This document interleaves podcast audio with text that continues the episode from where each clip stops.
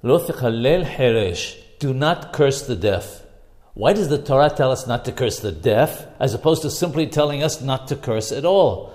We learn a Kal Vachomer that if the Torah instructs us not to curse one who cannot hear the curses and therefore is not upset or offended by the degrading words, how much more so should one not curse one who hears the curses and becomes embarrassed or angry on account of them?